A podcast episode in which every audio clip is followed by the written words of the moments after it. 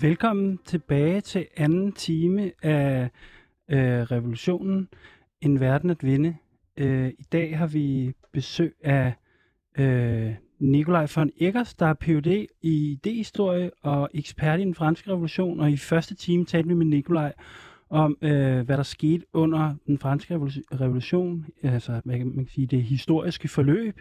Og vi startede også snakken om, hvad vi ligesom kunne bruge de erfaringer, øh, fra den franske revolution, hvad vi kunne bruge til øh, af dem i dag, hvis vi øh, kigger på samfundet i dag. Ja, og måske også om der er blevet skabt nogle ting i den franske revolution, som vi stadig kan se spor af i samfundet, når vi snakkede om menneskerettigheder og hvilken rolle det havde spillet i forhold til vores forståelse af demokrati. Øhm, nu skal vi tale lidt om det her med, er der noget med en revolutionær ånd fra den franske revolution, som der stadig præger øh, den måde, som man tænker politik på i Frankrig i dag. Øhm, jeg vil lige fortælle en lille anekdote øh, fra mit eget liv øh, i 2016, fordi jeg rejste en del til Paris øh, i foråret 2016, den periode for at dække øh, protesterne imod den arbejdsmarkedsreform, som der hed El Khomri, som der øh, blev fremsat på det tidspunkt, som der blandt andet handlede om, at man ville gøre det muligt at forlænge øh, arbejdsugen fra 35 og helt op til 60 timer øh, om ugen. Øhm, og det var en ret vild tid i Paris. Øh, der var også øh, pladsbesættelse på øh, Republikpladsen øh, på det tidspunkt. En bevægelse, som der kaldte sig øh, Nuit Debout, som der hver aften øh, holdt de her øh, møder, hvor de talte om, hvad det var for et samfund, øh, de gerne ville have. Måske lidt ligesom de rådsforsamlinger, som du fortalte om, Nikolaj, øh, under øh, den franske revolution lige i starten. Der var også den her citron i byen. Øh, om dagen, der var man på gaden, og om aftenen, der festede folk. Øh, og jeg havde sådan en følelse af, at alle var forelsket, eller i hvert fald kunne blive forelsket. Der var, den her, øh, der var den her følelse af, at alt kunne ske. Øh, og jeg var også selv til en del af de her demonstrationer, øh, som jeg skulle skrive nogle øh, reportager fra. Og i Paris, der er der en tradition for, at selv de mindste demonstrationer, de faktisk kan ende med optøjer, øh, brændende biler, knuste ruder. Øhm, og som en, der ikke kom fra byen, der tænkte jeg, det virker godt nok lidt som om, at der er sådan en meget øh, en stolthed omkring at deltage i netop optøjerne. Øhm, og de havde også hele tiden sådan nogle små referencer til både litteratur, men også til historien. Øhm, for eksempel så var der nogen, der havde bygget en, en fønixfugl øh, og taget med til en demonstration. Det skete to gange, og så satte de ild til den. Øh, og der fortalte de mig, at det var lidt ligesom, at øh, Marx havde skrevet om pariserne, at de stormede til himlen som en fugl, Phoenix. Øh, så det var lidt som om, de prøvede at vække også den her historie til live. Øh, Ja, så der var, altså der, der var en hel masse ting, men jeg lagde også mærke til det her med, at hovedet af demonstrationen, som de kalder for tæt dekortese, altså øh, demonstrationens hoved, øh, og dem, som der er i forreste række, både i forhold til sammensted med politiet, men også i forhold til at lave de her optøjer, at det faktisk ikke kun var de her unge øh, sortklædte, men at der også var fagforeningsfolk og øh, altså det, som man måske ville tænke var sådan almindelige voksne mennesker. Og så tænker jeg bare på altså den her følelse af, at alt kan ske, og det her med, om der er en stolthed omkring at være revolutionær, øh, er noget, som der er mange flere mennesker, som hvor, hvor det ligger dem nært øh, på en eller anden måde at tænke på den måde, end for eksempel i Danmark. Øh, for der har jo også været, som, som, som du nævnte øh, i, øh, i sidste time, Nikolaj, øh, en del intense sociale bevægelser i, øh, i Frankrig mange gange siden, altså i forhold til det her med de gule veste. Men hvad, siger, altså, hvad tænker I egentlig? Altså tror I, der er en særlig revolutionær måde at tænke politik på i Frankrig? ja, det tror jeg. Men altså, det er jo klart på den måde, at de, de lever i republikken, og de, altså, hele med revolutionen og de revolutionære idealer og traditioner, noget man lærer om i skolen, og ligesom republikken blev født i revolutionen, og nu lever de så mm. femte republik, fordi der var også en revolution i 1848, mm. og så videre, og så videre.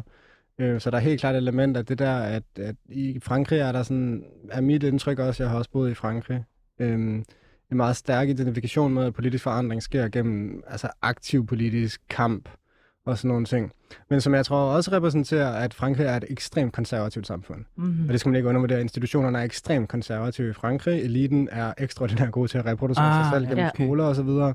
Så hvad man kan sige, i Danmark har vi sådan en lidt flad øh, revolutionær tradition måske, men det der så er the flip side af det, er, at vi faktisk også tit nemmere kan påvirke faktiske politiske processer. Og jeg synes, øh, at fagforeningerne er et virkelig godt eksempel, fordi fagforeningerne i Frankrig er nogle af dem ekstremt militante, men har også meget mindre magt end de danske fagforeninger. Ja. Så det, det er lidt, måske lidt kedeligt at gå til et møde i fagforeningen og snakke ja. med dem, men til gengæld kan du også, altså så Danmark har sådan et mere reformistisk system, ikke, mm. hvor, hvor folk faktisk kan påvirke systemet i højere grad, end, end man så, typisk kan i Frankrig. Så det du, det, du, det du siger, det er faktisk, at den meget stærke elite, at det, der gør, at folks opfattelse af politik er, at man skal kæmpe øh, på ja, den måde. det tror jeg. Altså nu, Frankrig har jo sin sådan ret, hvad skal man sige, singulær, eller alle, alle, hvad skal man sige, lande, eller har jo lidt deres egen historie, deres egen kultur og så videre, men i Frankrig er det rigtig meget, ja, lige præcis det her med, at det er så svært at få indflydelse, så så bliver det også tit det mere sådan karnevaleske og sådan nogle ting, som fylder noget, når man så skal prøve at øh, skabe, hvad skal man sige, sådan lidt øh, potens omkring ens egen øh, politiske... Det må du lige hurtigt forklare. Ja, men på den måde, at, at fordi det er så svært at indflyde systemet gennem de traditionelle institutionelle kanaler, det er så svært at også sådan, hvad ved jeg, starte parti, blive valgt, et eller andet, komme ind, fordi det er så, du skal gå på de rigtige skoler for at komme ind i, og, i toppen af det franske system. Så, så du kan ikke rigtig gå den vej igennem, men hvis du laver en vild demo, som er spektakulær mm. eller sådan noget, mm. så kan du lige pludselig få lidt mere altså plads på medierne og sådan noget. Øhm, så helt klart. Lad os prøve at tale om det her med, øh, om vi kan spore øh, den franske revolution op til nogle af de øh, bevægelser, som der er i Frankrig samtidig nu. Ja, fordi jeg, jeg, jeg kom til at tænke netop på de gule veste. Vi har allerede nævnt dem øh, et, et øh, par gange, og du nævnte også det der med det karnevaleske, som jo netop også har været i de gule veste. Men jeg kunne godt tænke mig bare lige sige et par indledende ord i for, i, om de gule veste. Altså, det var en bevægelse, der, der ligesom startede i omkring 2018, og faktisk meget apropos det, vi snakkede om i første time med, øh, med, med fornødenheder og priser på fornødenheder, så var det faktisk en protest, der sådan umiddelbart startede som øh, fordi, at øh, man ville lægge ekstra afgifter på benzin. Øhm, og så øh, øh, helt konkret var de gule veste. Grunden til, at de hedder de gule veste, det er, fordi hvis, der er vist nok en regel i Frankrig om, at man skal have sådan en gul sikkerhedsvest i, i, i alle personbiler. Så derfor var det ligesom en uniform, hele den franske øh, befolkning på en måde havde, øh, af nogle helt andre årsager, men derfor var det, var det en meget nemt symbol at benytte sig af. Men det, de ligesom gjorde, de var, at de, man mødtes øh, øh, hver lørdag, øh, simpelthen, og det, der også var lidt sjovt, apropos det, det karnevalske, eller et eller andet, det var, at nogle af de her lørdagsdemonstrationer, sådan, øh, de blev også kaldt, omtalt som akter. Altså, så der var det her sådan teatralske element, blev tænkt med, kan man sige. Altså det der med, at politik på en måde også har noget med teater og øh, sådan performativitet at gøre. Men nogle af de her demonstrationer blev ret vilde, og der var mange af lytterne kender sikkert også til de her billeder, hvor der er sådan øh, bål ved triumfbuen og tåregas, og det var nogle ret øh, vilde øh, protester, som stod på i mange måneder, og faktisk dukker op stadigvæk ind imellem. Og det, øh, jeg synes, der var spændende ved dem, og det kan vi måske også snakke om i fællesskab, men det var det her med, at Nikolaj nævnte også det her med, at de var sådan lidt svære at placere sådan højre-venstrefløjs politik. Det kan jeg huske, jeg, jeg havde også en snakkegruppe, og vi sad og grublede, hvad, hvad er det for noget, det her? Sådan, er de venstreorienterede og sådan noget? Men det var ret spændende, så det var sådan lidt, der var ikke rigtig noget øh, parti, eller heller ikke nogen talspersoner i starten. Så det var en lidt svær gennemskuelig, øh, en, en svær gennemskuelig øh, bevægelse, som på en måde dukkede op ud af ingenting. Øhm, og, og, og, og det, der ligesom grundlæggende var, var fællesnævneren, var netop, at de vil, de vil af med Macron. De vil ligesom bare af med systemet på en eller anden måde. Øhm, og hvad, hvad tænker du, Nicolaj, om de, om de gule veste? Har du også fulgt lidt med i hele... Altså, jeg har fulgt rigtig meget med. Ja, altså, ja. rigtig, rigtig meget med, og har også været på konferencer og diskuteret det med forskellige forskere. Aha, og så ja. jeg, sådan, jeg føler mig lidt på hjemmebane her, ja, okay. faktisk. Men jeg synes også, at de gule veste er et ekstremt interessant fænomen. Øh, jeg synes, der er nogle forskellige elementer, som er ret interessante at hæve frem. Altså så sådan en, det var det her, vi snakker om det politiske rum, og sådan, hvor er det, man mødes politisk og så videre. Øh, og en ting, de jo gjorde først og fremmest, var, at det var de lokale rundkørsler. Altså så der, man har carpools fra, ikke? Man mødes, når man skal pendle, hvis man kører flere sammen, men også bare det sådan, der er ikke rigtig, hvad skal man sige, lokalforsamlingen eller markedspladsen eller et eller andet, men det blev så rundkørslen ude i de her lokale samfund. Og jeg synes også, det vi så så, det var jo, at når folk så mødes til en protest, jamen så mødes de jo pludselig med hinanden, og dem, der bor i lokalområdet, der snakker sammen, og hvad der er galt med systemet, hvad vil vi gerne have, og sådan nogle ting. Så der var et element af det. Jeg synes, et andet element, som er, også gør det meget moderne, er øhm, nogle af de forslag, de så faktisk havde, som Macron, han øh, indførte det her, der hedder Le Grand Débat, som var, at man skulle have den store debat i Frankrig, hvad der er galt, hvad skal vi gøre, og så videre. Og det, de gule veste så gjorde, de var, at de lavede noget, der hedder Le Vrai Débat, altså så den sande debat, eller den rigtige debat, og rigtig meget af det foregik på et online forum øh, hvor man så stillede forskellige forslag, og så stemte på, hvad man var så mest enige i og så videre.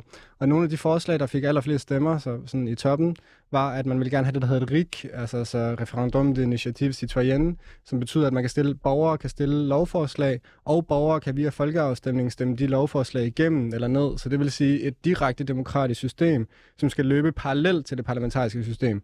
Så det vil sige, at lovgiverne i parlamentet skulle ikke have ret til at altså, nedlægge veto over for den lovgivning. Så det betyder ikke, at man skulle afskaffe parlamentet, men det betyder, at man vil have et direkte demokratisk system, som er sådan internetdemokrati-agtigt tænkt på en måde. Noget andet, man også havde, var, at øhm, at, hvad hedder det, at folk, der bestod politiske embeder, måtte ikke få nogen som helst personalegoder var sådan et krav, de havde. Og hvis du nogensinde har modtaget en personalegode for at besidde et eller andet embede, så vil du blive udelukket for livstid for at kunne besidde embedet igen.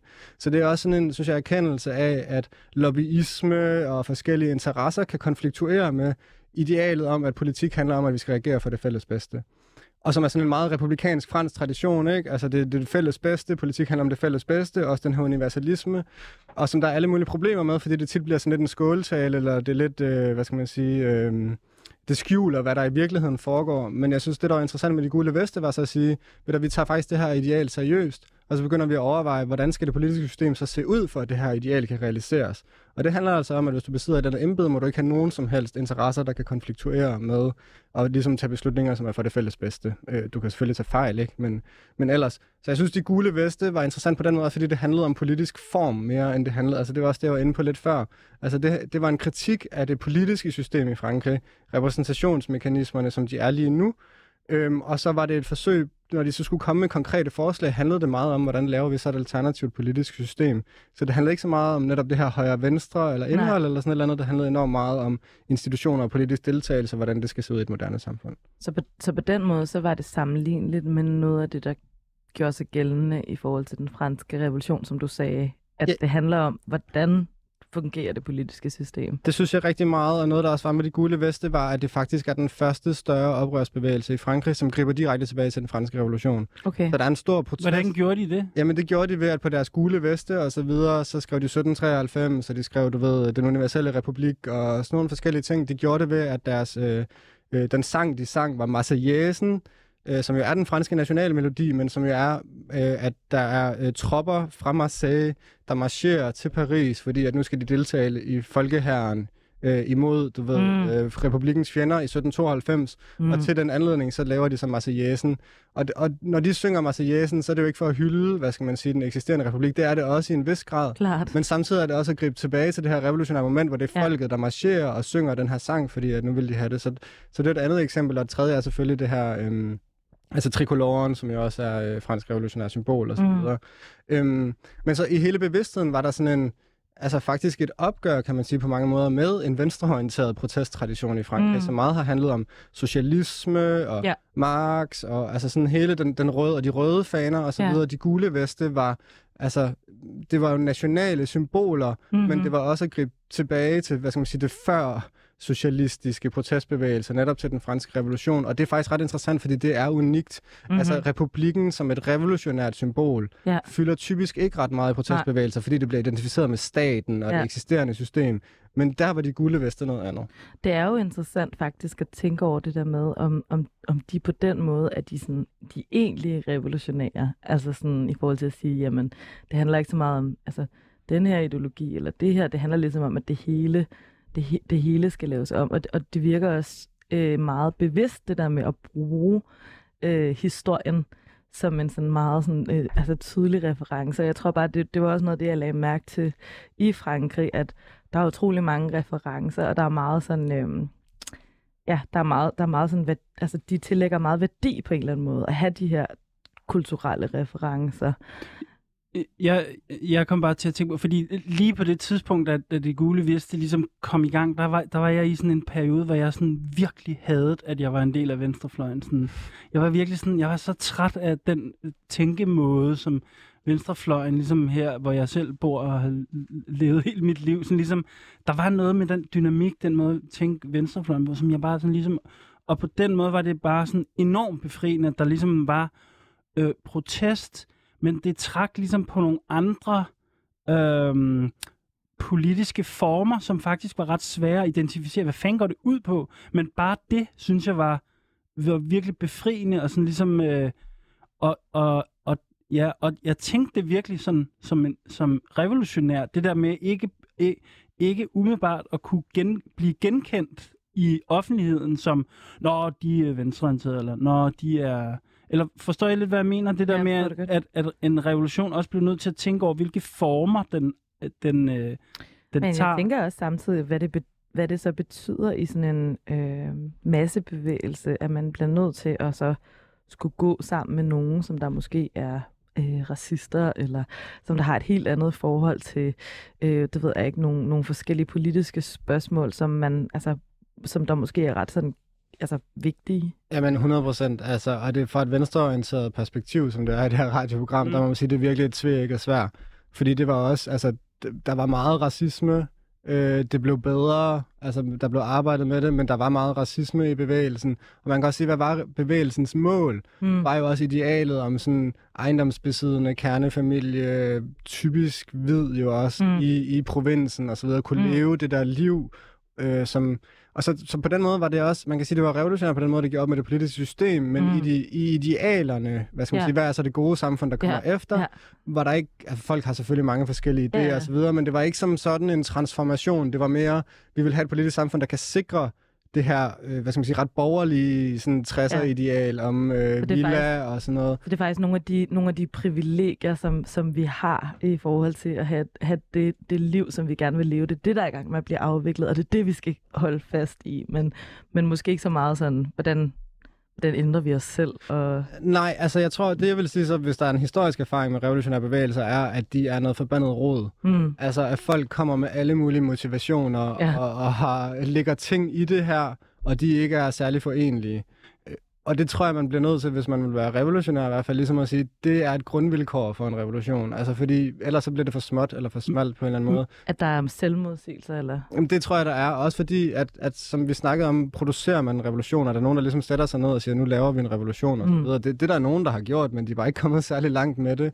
Så jeg tror, i stedet for at forstå revolution som en handling, tror jeg, det giver god mening at forstå revolution som en situation. Ja, men det er rigtig vigtigt det der, fordi og, og, og jeg, jeg synes også, at, at det, det er jo det, der er det magiske ved det revolutionære. Det er, at det, vi, vi ved ikke, hvad der sker. Altså, det er sådan ligesom et forsøg, eller det er talt med dig i telefonen, der kaldte du det også sådan for en slags politisk laboratorium, eller sådan, hvor alt muligt er kastet op i luften, og hvor man ikke bare kan gå ned og sige, øh, jeg er fra enhedslisten, eller et eller andet, hvor man ligesom må, man må ligesom opgive nogle begreber og tænke på ny. På det er godt nok lidt at, øh, et, et kontroltab. Men øh, lad, os lige, lad os lige tage en øh, kort pause fra Frankrig, og så lige vende blikket mod resten af verden. Vi har valgt at fremhæve nogle begivenheder og protester, som vi synes peger på det øh, ulmende oprør øh, globalt. I Peru der har der den seneste tid været øh, protester og kampe omkring en række koverminer, øh, skriver Reuters. Øh, lokalsamfund har blokeret vandtilsførselen til minerne, så minedriften er stanset. Og det gør de som en protest for at stille krav om økonomisk kompensation for den øh, mineproduktion, som der er. Øh, Peru er verdens anden største leverandør af de såkaldte røde jordarter, og lokalsamfund i Andesbjergene har mobiliseret mod, at eksporten af disse jordarter ikke har ført til økonomisk fremgang for lokale samfund. Øh, protesterne er især centreret omkring tre store miner i de koverige Andesbjerge, og den peruvianske regering har nu erklæret undtagelsestilstand for at nedkæmpe protesterne, men de spreder sig. Og så øh, skal vi lige komme med en opdatering på situationen i Sri Lanka, som vi også har nævnt tidligere tidligere, fordi øh, Sri Lanka de er midt i en eskalerende økonomisk krise med inflation, gæld og mangel på fødevarer, der har skabt store protester og uroligheder rettet mod regeringen. Det skriver blandt andet Al Jazeera. Øh, og de seneste par dage, der har bevægelsen mødtes foran præsidentkontorerne, hvor bevægelsen øh, blandt andet har brugt øh, det sri lankanske nytår til at bygge brede alliancer på tværs af forskellige etniske og religiøse grupperinger. Så med andre ord, så er der en pladsbesættelsesbevægelse under opsejling i Sri Lanka, og regeringen har indtil videre ikke kunnet slå den ned. Så er der en nyhed lidt på bagkant, som der er aktuelt for dagens tema, øh, som der jo var, at der var præsidentvalg i Frankrig i søndags, og valgets anden runde stod mellem den øh, neoliberale Emmanuel Macron og den højre radikale Marine Le Pen. Og resultatet blev, at Macron blev genvalgt med 58 procent af stemmerne. Øhm, så første valgrunde, det var på en måde lidt spændende, fordi at venstrefløjskandidaten Jean-Luc Mélenchon på en politisk øh, koalitionsplatform var tæt på at vinde adgang til den anden valgrunde, øh, og netop øh, foran Le Pen. Øh, men det mislykkedes, og venstrefløjen øh, i bred forstand, de havde ikke nogen at stemme på i dagens anden valgrunde. Nej, umiddelbart var det jo sådan ligesom ret kedeligt at sidde og se fjernsyn for os her i det her radioprogram i søndags. Jeg gjorde det faktisk ikke selv. Jeg gik tidligt i seng. Øhm, øh, men jeg synes alligevel, der var en, en enkelt ting, man kunne øh, nævne, som alligevel var lidt interessant, og det var nemlig øh, øh, valgdeltagelsen.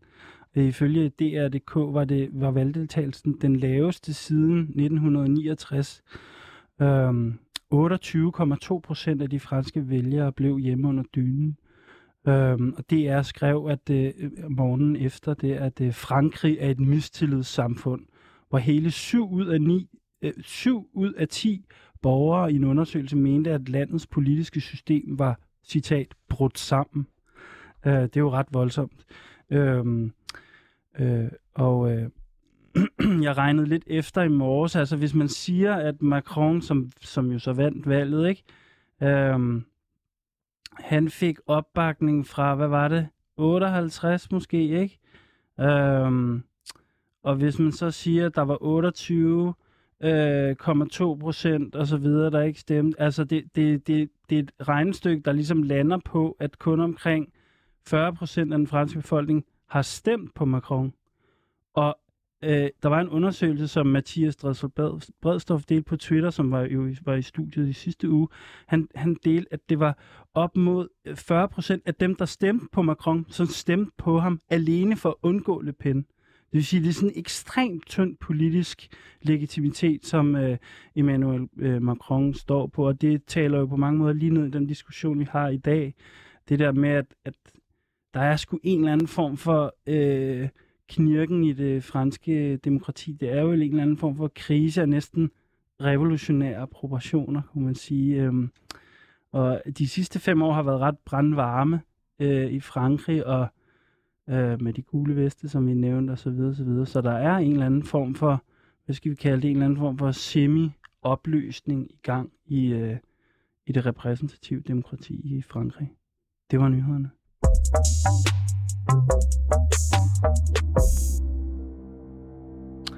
Og Nikolaj, du er jo, du er jo virkelig godt castet i dag, øh, øh, godt op for mig igen og igen, at, at øh, du skrev jo også lidt om optakten til det franske valg, så du har også sat dig lidt ind i løjerne. Har du noget sådan at supplere med? Øh, har, du, har du en, en, lille, en lille hurtig analyse på bagkant af valget? Så du valget? I ja, ja, ja, jeg har fulgt ret meget med. Altså, ja, altså Ja, det har jeg måske. Men på den måde, at øh, altså, der er to ting. Så det ene det er, at jeg synes, at det, der sker i Frankrig på mange måder, afspejler noget af det, vi også har set i USA i senere år. At øh, der er meget lidt legitimitet til det eksisterende politiske system faktisk, og at den her centrumplatform med at gå til valg alene på sådan en form for liberal antifascisme er ekstremt vag. Altså forstået på den måde, at man, man kommer til anden runde, og så siger man, du ved, stem på den øh, centrumkandidaten, fordi at der er en radikal højrefløj, som er virkelig slem. Og nu lykkedes det så for Macron, ikke også, men på spinkler og spinkler grundlag, og man kan sige, det lykkedes jo ikke for Hillary Clinton for et år tilbage, og jeg tror, det er en dynamik, vi ser i Europa, hvor altså Centrum, det gamle liberale projekt, har ekstremt svært ved at komme med noget konstruktivt, Og det, der så ligesom er tilbage, er sådan en advarsel mod den, en radikal højrefløj, som bliver stærkere og stærkere. Og det tror jeg virkelig kommer til at skyde de, fra et liberalt synspunkt, de liberale i, i, i foden. Øhm, fordi at man ikke har noget produktivt rigtigt at komme med, så det bliver sådan en ren skrækkampagne, og det holder bare ikke i længden, og det tror jeg, vi alle sammen faktisk skal være ret bange for. Mm-hmm. En anden ting, jeg så vil sige, er, at det franske system er meget anderledes for de systemer, vi har i Skandinavien. Man har ikke proportionalitet, så du har ikke fornemmelsen af, ligesom det var også det, jeg var inde på før, du har ikke fornemmelsen af at være repræsenteret på nogen som helst måde i det franske system, medmindre du lige er kernegruppe for Macron. Øh, der er det trods alt anderledes i Skandinavien. Altså vi har det her, vi har en parlament, som er enormt stærkt, vi har ikke en præsident, og vi har proportionalitet. Og jeg tror, det gør, at det er derfor, vi ser, den politiske krise, repræsentationskrisen, ikke er så stærk i Skandinavien, som den er i for eksempel USA og Frankrig. Ja, Nå, det, er meget, det, det er meget spændende. Altså, er der noget, vi kan ligesom bruge her? Nu har vi jo snakket revolution. Øhm, er der noget, vi kan, kan vi lære noget her af Frankrig fra tiden? Altså, øhm, øh, kan, vi, at, kan vi for eksempel trække en parallel fra det, vi snakkede om med, øh, med den franske revolution til det, der foregår for tiden i Frankrig? Øhm... Altså, jeg, jeg, jeg, ham der, ham, jeg synes, det er meget godt, det der, du, du, du kaldte ham en liberal, an, hvad var det, du kaldte? En liberal, liberal antifascist. Ja. Altså, jeg synes virkelig, han er en flottenheimer. Altså. Ja, men det er han også på mange måder. Altså, jeg synes faktisk, noget, der er interessant i det franske valg, var, nu nævnte jeg Mélenchon og så videre. Jeg synes, Mélenchon har prøvet at samle op på øh, noget af det her for de gule veste. Altså han gik ind for at få det her rig, altså sådan dem, direkte demokrati. Han er gået til valg på, det, han kalder den 6. republik, så det vil sige afskaffe præsidentembedet faktisk. Og sådan, så han tænker i institutionelle former. Han har også været meget bedre den her gang i forhold til at kritisere politivold, bakke op omkring muslimske mindretal, som har det ekstremt svært i Frankrig, øh, og sådan nogle forskellige ting. Så han prøvede også ligesom at være, lave mere sådan en samlingsplatform. Øhm, jeg synes, at noget, man måske skulle hæve mere frem i den almindelige politiske debat, det er, hvad, altså, vi er alle sammen bange for den yderste højrefløj. Men hvad er antifascisme så?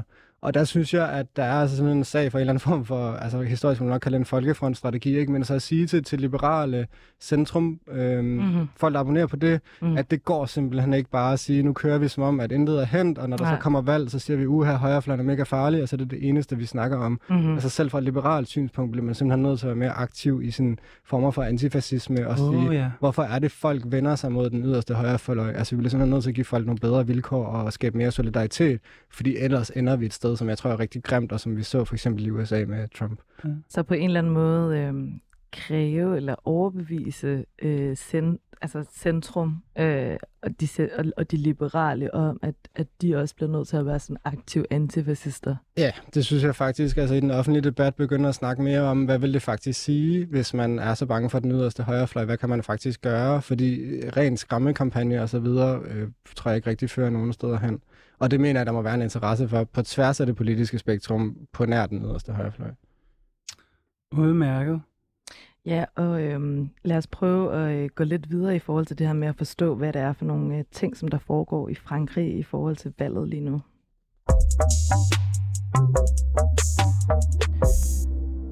fordi vi har nemlig valgt at skippe øh, den sædvanlige brevkasse, som vi har her i programmet, til i dag og øh, have en lille beretning fra Paris. Øh, vi vil ringe til Rona øh, Lorimer, som der er ven af revolutionen, og som der har boet i Frankrig i otte år. Og hun tog også mig med til nogle af de her demonstrationer tilbage i øh, 2016. Og jeg tænker, hun er helt oplagt til at give os et bud på, om der er nogle optøjer på vej i Frankrig i den næste tid, og måske også lidt om, hvad stemningen er omkring valget lige nu. Hej Rona. Hi. Hi, are you with us? Good to good to yes. hear your voice. yeah, um, you too. Okay, so uh, we were just talking about uh, some of the results from the um, from from Sunday's election, and first of all, I wanted to ask you: Has the election sparked any kind of uh, protest uh, or street mobilization in the past weeks? Yeah, there were there were a lot of mobilizations between the two rounds.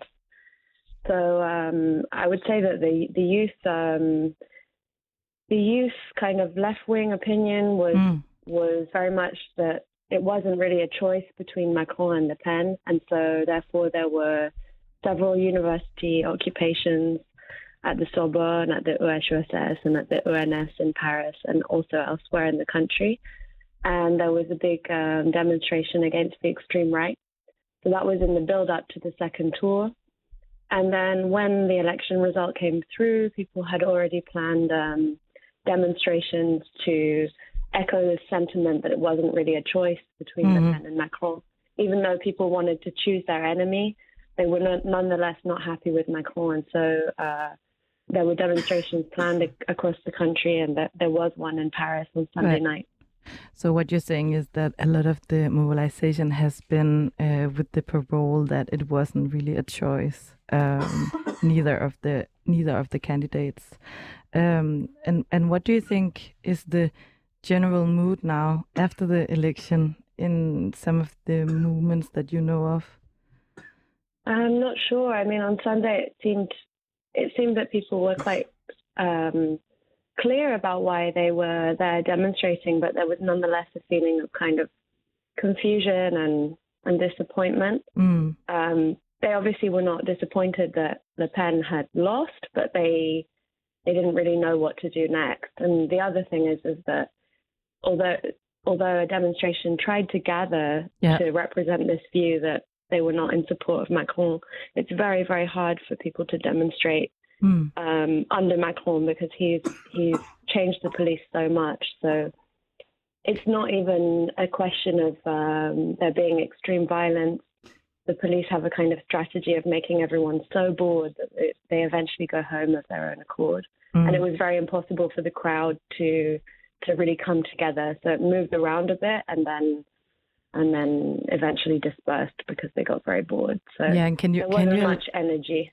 Can you elab- can you elaborate that a little bit? Because previously in the in today's show, I told about uh, some of the social movements that happened around 2016, and how there was a lot of like um, a very strong protest culture about being in the streets and also having a lot of um, connection to this uh, culture about uh, being like uh, uh, actively like rioting and, and all of these things. But how did the circumstances change for people to do these kind of street protests? Or you mentioned uh, Macron uh, made it difficult to do to do that.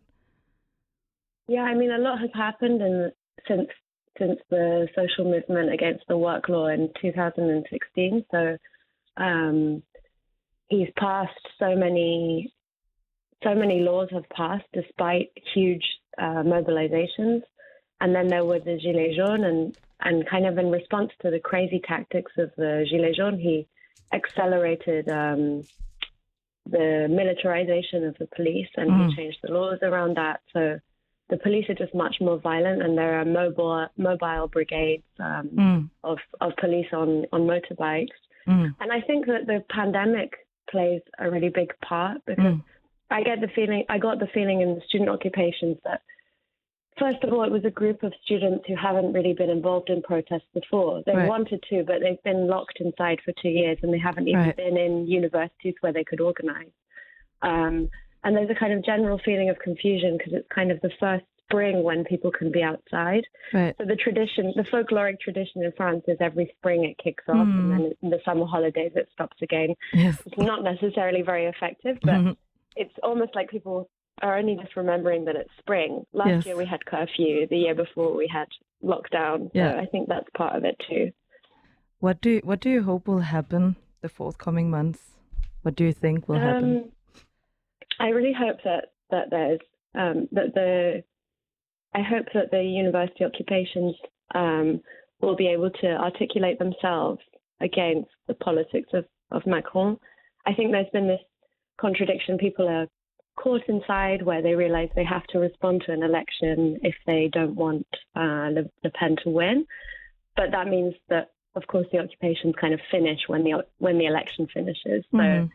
that would be one thing. And one one hope that people have is that the legislative elections will will play a part in blocking Macron in some of his um, austerity programs, and you know he, he he wants to get rid of lots of benefits for poorer Right. people and and so on.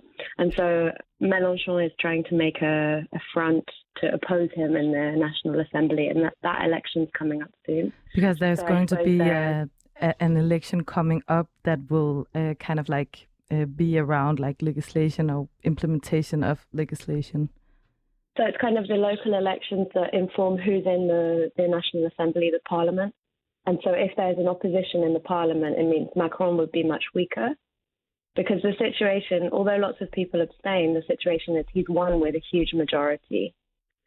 Um, so he Yes. theoretically has more legitimacy to pass laws. But if the assembly is full of people who oppose him, then it will be much harder for him to enact the kinds of things he's been been doing for the last five years. So Right. that's one kind of constitutional hope.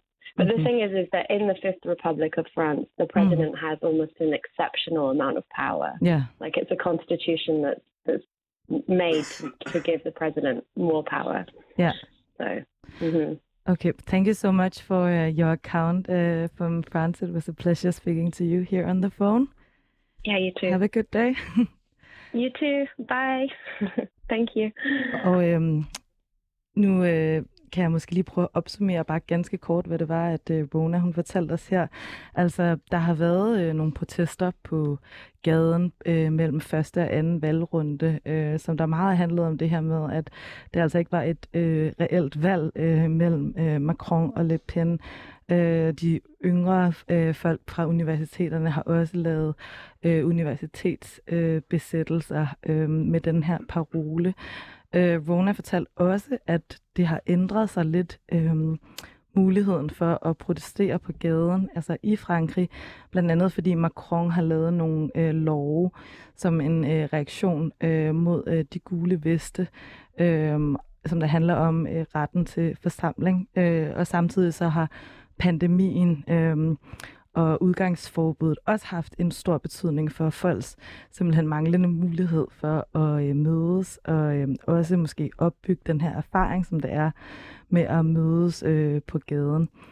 Øh, håbet er, at der kan øh, ske nogle, øh, at man kan blokere øh, for nogle af de øh, politikker, øh, som Macron vil gennemføre, blandt andet i forhold til sådan nedskæringspolitikker, øh, i forhold til den, øh, det, som hun kaldte for the legislative round, som der kommer øh, her i Frankrig. Og øh, jeg vil bare lige sige, at I kan læse tekster, som Rona Lorimer har skrevet om fransk politik på blandt andet den side, der hedder Mute.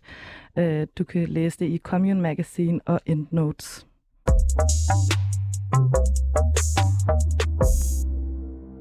Og vi har jo det her øh, element i programmet, øh, som der handler om utopi. Øh, og i dag, der havde vi tænkt på, at det skulle handle lidt om, hvordan man kan forberede sig på revolutionen. Ja, jeg tænkte, altså, øh, øh, hvad, hvor skal vi starte? Jo, altså, jeg, jeg, synes, jeg synes faktisk, vi lever i ret dramatiske tider. Vi var allerede lidt inde på det. Altså, øh, der, er- jeg synes, jeg er måske også til, til den, jeg hælder lidt til den måde, det er altid noget, jeg leder efter, men jeg synes, jeg ser ret mange sådan sammenbrudsagtige ting for tiden. Øh, vi har snakket om øh, fødevarekrise, klimakrise, politisk krise, økonomiske kriser. Der er også en, flere krige i gang, og flygtningebevægelser osv. osv. Så jeg har det faktisk sådan lidt, at vi lever i en meget særlig tid. Så spørgsmålet er ligesom, altså, øhm, og du er jo revolutionsekspert her i dag, ikke Nikolaj? Altså, øhm, jeg har det personligt sådan, at vi bliver nødt til sådan lidt at forberede os. Altså, det, det, der, der, der er svære tider, tider forude, eller sådan et eller andet.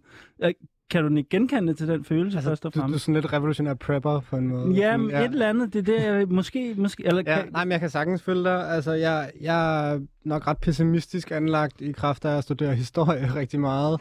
Så jeg mener, det, det er klart mest sandsynligt, at vi bare får en, en værre version af det, vi allerede har på mange måder. Nå, Øhm, okay. Det er sådan min, min analytiske, hvad er det, sige, det der, du ved, øh, pessimist, en, intellektuel pessimist, men politisk optimist. Ah, ja. Noget, ja. Hmm. Ja, men altså, jeg er meget enig. Altså, jeg synes, det der er vigtigt lige nu, det er at sige, det, det kommer ikke til at kunne fortsætte sådan, som det har været. Altså, hele den her post 2. verdenskrig, øh, Vesten, øh, vækst, øh, så videre, så videre, er ikke en situation, som kommer til at fortsætte. Altså, Nej. det, det tror jeg er i sig selv utopisk. Og så kan man så sige, hvad er så et, et, et, en rigtig utopi på en eller anden måde? Hvad er en reel utopi eller konkret utopi?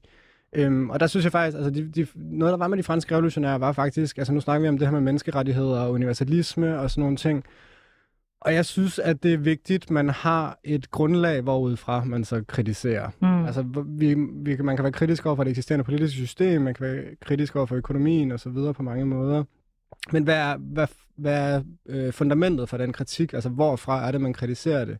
Og der var de franske revolutionære på mange måder ret klare, ikke? fordi det er ud fra et eller andet menneskerettighedsideal, det er ud fra en eller anden idé om republikken og øh, folkelig medbestemmelse og sådan nogle forskellige ting, som man så kan fylde mange forskellige ting i. Altså der er ja. et venstre spektrum på det, men der var alligevel et eller andet, det er ud fra den her position, vi kritiserer det eksisterende politiske altså, system. Altså så det du, det du siger, det er, at øh, det utopiske, eller måden vi forbereder os på en mulig revolutionær øh, situation, det er simpelthen at være meget klare omkring, hvad det er, vi gerne vil ja. ændre, hvilken position vi taler fra. Ja, det synes jeg faktisk. Altså, det er jo ikke fordi, at man kan have sådan en fuldstændig færdigbygget model, men jeg synes, det der med at have skitser for at sige, det er noget i den her retning, vi forestiller mm. os.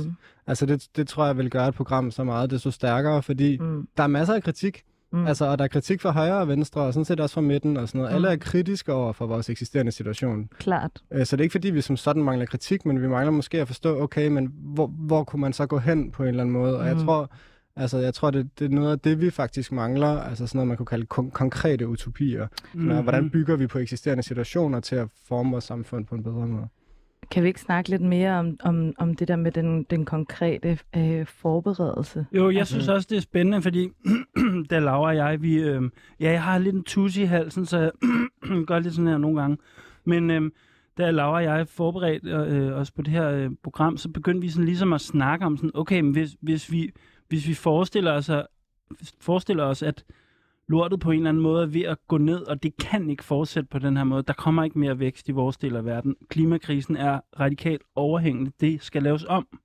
Og så havde vi sådan en snak om, hvad for nogle skills skal vi bruge? Altså sådan lidt prepper-agtigt. Sådan, øh, øh, Nikolaj, har du tænkt over, hvad dine børn, hvordan, hvad for nogle børn, øh, uddannelser dine børn skal have til fremtiden? Øh, nej, det har jeg faktisk ikke rigtigt. har du det, øh, Eskild? Jamen, det har jeg nemlig, fordi jeg havde selv sådan nogle forældre, som, som sagde sådan noget, Nå, men du må bare læse lige, hvad du har mm. lyst til, og sådan noget. Og, øh, fordi det var i starten af nullerne.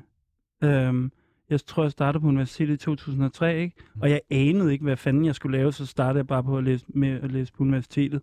Der var frit optag på RUK, og så kørte det bare ligesom noget med samfundsfag eller et eller andet, ikke? Og nu står jeg her helt forarmet. Jeg kan ikke jeg, jamen, jeg har ingen skills til revolutionen, men sådan en sociolog, totalt ubrugelig. Okay. Tænker altså, tale. Ja, altså intellektuelle, intellektuelle har jo også en rolle i revolutionen. Jamen, altså, mm. Det synes jeg bestemt ikke, vi skal undervurdere. Altså faktisk i den franske revolution, netop det her med at artikulere, hvad skal man sige, programmer eller idéer, eller samle dem i manifester eller taler eller sådan noget. Læs fakt- højt for andre. Læs højt for andre, ja. ja. Man kan sige, mm. nu kan de fleste folk jo så læse i dag, så det er måske ikke der, du sådan skal, mm. det er ikke det, du skal stå dig op på. Men jeg synes bare, altså fordi der kan godt være nemt sådan en anti-intellektuel tilgang mm. til at være en revolution. Altså ja. det er bare masserne, der er et eller andet. Ja. Masserne er alle mulige individer, det er ikke bare, og de gør ikke noget som helst spontant. Det er folk selv, der artikulerer idéer i fællesskab, og nogen er så bare bedre til at artikulere dem end andre. Og hvorfor blev Robespierre så stor? Det var, fordi han kunne sætte ord på hvad var det som nogen, altså hvad var det for et program på en eller anden måde. Og det betyder også, at det, han, han diskuterer med andre mennesker, han samler lidt op på, hvad hører han omkring sig, hvad er måske fedt, men han får det også sagt på en måde, hvor folk er sådan, ja okay, helt sikkert, det har jeg faktisk ikke tænkt, men det er da det, vi skal. Så og... i forhold til Eskilds rolle, altså som, som den her øh, tænk, tænkende, og... tænkende, talende person, så behøver han måske faktisk ikke fokusere så meget på netop at lære at skyde eller tage jagttegn for at kunne samle, altså, for jeg at tror, kunne jage sin egen føde? Jeg tror uanset hvordan den fremtidige revolution ser ud, hvis der kommer en, så tror jeg ikke det med at kunne skyde bliver sådan et særligt centralt element for at være helt ærlig. Jamen, jeg vil faktisk også sige øh, til mit eget forsvar, at det jeg havde tænkt, jeg skulle sige til mine børn, ikke, ja. det var, at de skulle blive ingeniør. Ikke? Det er noget med logistik og mm. øh, kunne distribuere mad og fornødenheder. Ikke? Det er noget med et godt håndværk og så måske læge eller et eller andet. Ikke? Ja, men jeg kan godt se, hvad du mener. Altså, jeg tror måske, hvis vi snakker konkret om mine børn, så er noget, der er meget vigtigt, er sådan en eller anden form for international solidaritet. Altså sådan, mm, ja, det der med at finde ud af, der, finder, der er så mange mennesker i den her verden. Folk lever under så forskellige vilkår, og samtidig er det en global verden, så det vil sige, at det, det liv, du lever lige her, er faktisk på en eller anden måde betinget af det liv, som alle mulige andre lever. Og det synes jeg er en virkelig vigtig egenskab, fordi jeg tror, når du, hvis du først har det med, så er det lidt, hvad du så gør derefter. Er, så er det uanset om du er læge, eller om du er digter, eller om du er landmand, eller hvad det er, du så lige laver, så vil du stadigvæk have, hvad skal man sige, en anden funktion eller rolle at spille. Jeg kunne godt tænke mig at vende tilbage til det der med øh, anledningen. Altså, vi har jo vi, vi snakkede lidt om det her med, jamen, der, der, var, der var ligesom et øjeblik, som der antændte revolutionen, eller som der ligesom skabte det her øjeblik øh, i den franske revolution. Der forklarede du, jamen der var sådan en forsamling, hvor at det blev øh, klart, at øh, jamen, ja, der var ikke villighed til, til forhandling øh, på, på, på den måde. Og Eskild og jeg snakkede også om, jamen i forhold til det arabiske forår, så var der nogen, der snakkede om det her med, jamen det var den her grønhandler, som der satte ild til sig selv øh, i forhold til at protestere mod fødevarepriserne, som der var det, der antændte det hele. Og måske er der tit den her ene ting, som der, øh, som der skaber sådan den her store eksplosion. I, I Chile var det det her med transport, altså prisen på transport, som der var anledning til den helt store sociale bevægelse. Men hvad, hvad er ligesom, hvis vi, hvis vi igen prøver at bruge den viden til at kigge på vores situation i dag, hvad, hvad kunne være en god måde at skabe betingelser for den Altså, ting. noget, der var ved den franske revolution, var jo, at der ingen, der havde forudset det komme. Vel? Altså, så det var det her, det var, det var overraskende for alle, men, men samtidig vil jeg også sige, at altså, folk, der sætter ild til sig selv i protester, var jo en, der gjorde det i USA her den anden dag, og det havde ingen effekt overhovedet øh, på grund af klimaprotesterne. Så jeg synes, det er meget, det der måske, hvis vi skal lande noget fra den franske revolution, er, at det er omstændighederne omkring det, der er ekstremt vigtige. Og det, som de franske revolutionære gjorde, var lige præcis at presse på for, at nogle politiske institutioner eller forandringer, der var lidt sat i gang, at de faktisk blev til noget. Altså, mm. Så man skubbede på noget, der allerede var der. Og jeg tænker det er måske meget konkret i forhold til sådan noget som de her klimatopmøder ja. og sådan nogle ting, hvor man kan sige, der er en, der er en stor kritik af, okay, de er ineffektive, de, det er bare snak, de kommer ingen steder. Og det tror jeg er rigtigt nok, men man, hvad kan man så bruge det til? Og måske er, hvis man skal lave en parallel til den franske revolution, vil det være mere at sige, at vi vil faktisk presse på for, at de faktisk bliver til noget. Det her, det skal være bindende, det skal have effekt osv. Men hvordan, hvordan kan man kopiere yeah. den franske revolution i forhold til det? Fordi er det ikke det, som, som folk de prøver at gøre? De prøver at sige, at vi skal Præcis. presse politikerne, vi skal presse politikerne til at handle, men de handler ikke. Jo, men, præcis, men jeg tror bare, at ideen om at så trække sig tilbage, eller sådan ren kritik, eller ren demonstration, tror jeg også bare, kommer måske heller ikke så mange vegne. Altså, så jeg ved, det er også derfor, jeg siger, at jeg er pessimist, ikke? Altså, jeg synes, det ser håbløst ud. men, men hvis vi skal lære, hvis vi skal tage en lektion fra den franske revolution, vil det være at sige, at det handler om at tvinge de her institutioner til at gøre, hvad de faktisk på en måde lidt lover. Ja, det var, det, det var nemlig meget det, jeg tænkte, det her greb, ikke? At man skal ligesom, man skal sådan det, man skal sige til politikerne, det er, man, eller man, sådan som jeg selv tænker, det er, vi skal, vi skal presse institutionerne, så de viser, så det fremstår klart for alle, at de ikke kan løse øh, problemerne på en måde. Ikke? I hvert fald ikke kan det i den form, de har ja, nu, men ja. det er også det, jeg tror måske også, det er der, jeg har det her sådan bygge videre på ja, element, okay. ikke? Så sådan, altså, der kan godt være noget i det, tror jeg. Altså sådan en som Robespierre for eksempel havde sin platform igennem at være valgt til et parlament og så videre. Der kan godt være politikere, der er valgt, som også har, altså, ja. kommer med noget. Om det, det, det, det er spændende. Jeg synes faktisk, vi er kommet ret... Vi har ikke så meget tid tilbage, men jeg synes faktisk, vi er kommet et godt stykke i dag, det her med... Og, og, og det, det er sgu ret spændende, det her historiske, synes jeg faktisk. Vi kan jo faktisk lære noget af de andre revolutioner. Det er ikke, det er ikke øh, sidste gang, øh, vi gør det. Men jeg kunne godt tænke mig alligevel sådan her... Hey, vi har ikke så meget tid tilbage, men, men det der med, hvad er forholdet mellem sammenbrud og revolution? Eller sådan... Forstår du? Altså, Altså, jeg, altså med den franske revolution, er det du mener? Ja, ja men, nej, men i virkeligheden også nu. Altså, mm.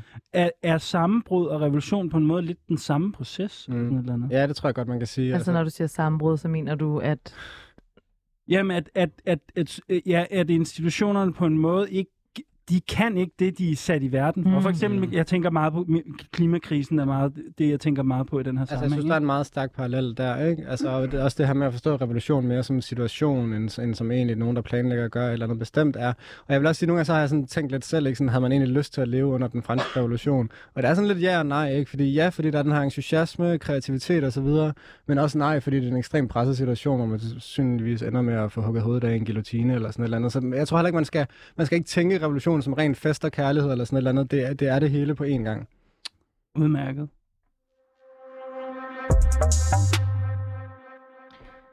Og øhm, nu skal vi prøve at se, om vi kan samle nogle pointer øh, og gode råd fra øh, dagens øh, program sammen til vores manifest. Vi prøver at lave det her fortløbende manifest, som der er nogle øh, pointer for, øh, for, øh, fra, øh, fra, de, fra de programmer, som vi kan bruge til revolutionen øh, som en form for dokumentation. Øhm, og Nikolaj, du har jo været lidt inde på allerede nogle råd, som du synes, øh, revolutionen bør tage med sig til manifestet. Øhm, blandt andet kan jeg huske, du sagde, at det var vigtigt at have good faith, altså at have tillid på en eller anden måde til hinanden, øh, om hvad var, hvad var det nu? Jamen, det var også at acceptere politiske modstandere, ikke nødvendigvis er eksistentielle fjender eller kontrarevolutionære, men ligesom Nej. at acceptere, at der også er et felt for politisk uenighed, hvor mm-hmm. vi mhm. stadigvæk accepterer hinanden sådan som alligevel deltager i et fælles projekt på en eller anden måde, altså selvom vi også føler, vi er meget Så have tillid til, at folk de gerne vil revolutionen, på trods af, at man har nogle uenigheder. Det er godt, det der, ja. Og, og så sagde du også noget med, at øhm, der var det her med det lokale, altså det her med rådsforsamlingerne, det var også en god læring fra den franske revolution.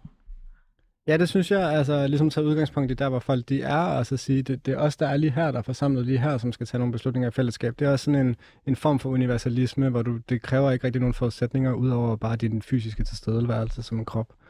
Og så kan jeg huske, at du sagde, øhm, at der kommer altid et eller andet tidspunkt, hvor at toppen vil begynde at eskalere volden. Mm. Det synes jeg også var sådan en, Ja, altså, og jeg tror også, altså, vi skal jo se det som et spektrum, ikke? Folk vil gerne have forskellige ting øh, indført, og på et tidspunkt ret hurtigt er der jo sådan nogle, der alligevel er mere investeret i et eksisterende system, som synes, at nu, nu har de fået nok, ikke? Og så, så kan vende sig.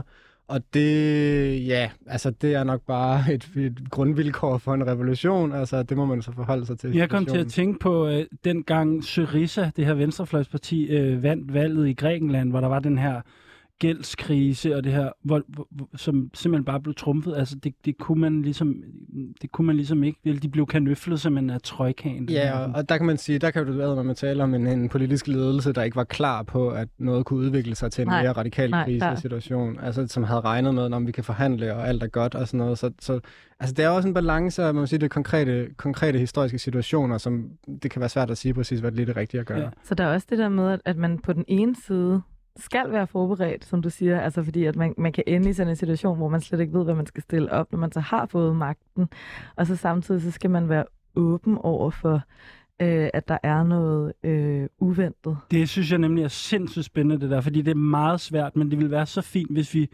øh, vi kan ikke nå det nu, men vi skal formulere en god sætning, der handler om det der. På den ene side være forberedt, på revolutionen. På den anden side også være åben for, at vi, vi ved ikke, hvad revolutionen er. Nej. Så vi på en måde sådan skal... Øhm, man, jeg tænker, at man skal sådan have kondiskoene klar, men man ved ikke helt, hvor man skal hen, eller man skal være sådan... Jeg tror, det er vigtigt at tænke konkret over politiske rum. Hvad er det for nogle rum, det hvor det, ja. politiske beslutninger ja. bliver taget? Altså, og det synes jeg er, de her institutionelle rammer er ekstremt vigtige at have tænkt meget konkret over, hvordan forestiller vi os et politisk rum, hvor I folk kan mødes i fællesskab og blive enige om nogle ting. Udmærket. Øhm, Lad os sige tak ja, til dig. Ja, tak. Det var en fornøjelse. Det var, det var en fornøjelse, ja. Og øh, ja, tak til dig, Nikolaj von Eggers, der er PhD, PhD i, i idéhistorie. Øhm, lyt med næste tirsdag øhm, øh, til revolutionen. Um. Og husk, at du kan høre vores andre programmer øh, på de øh, tjenester, hvor du hører øh, dine podcasts, og inde på 247.dk øh, under revolutionen. Og næste tirsdag, der har vi igen øh, dedikeret to timer til at tale om revolutionen. Ja, og øh, så er der bare tilbage at sige, jeg hedder Eskil Halberg. Og jeg hedder Laura Henna Blankholm, og vores redaktør hedder Rebecca Nørre. Og i regien i dag, der har vi vores redaktør, Julie Krav. Husk, vi har kun vores linker at miste, men en verden at vinde. Og nu, der skal vi til nyhederne.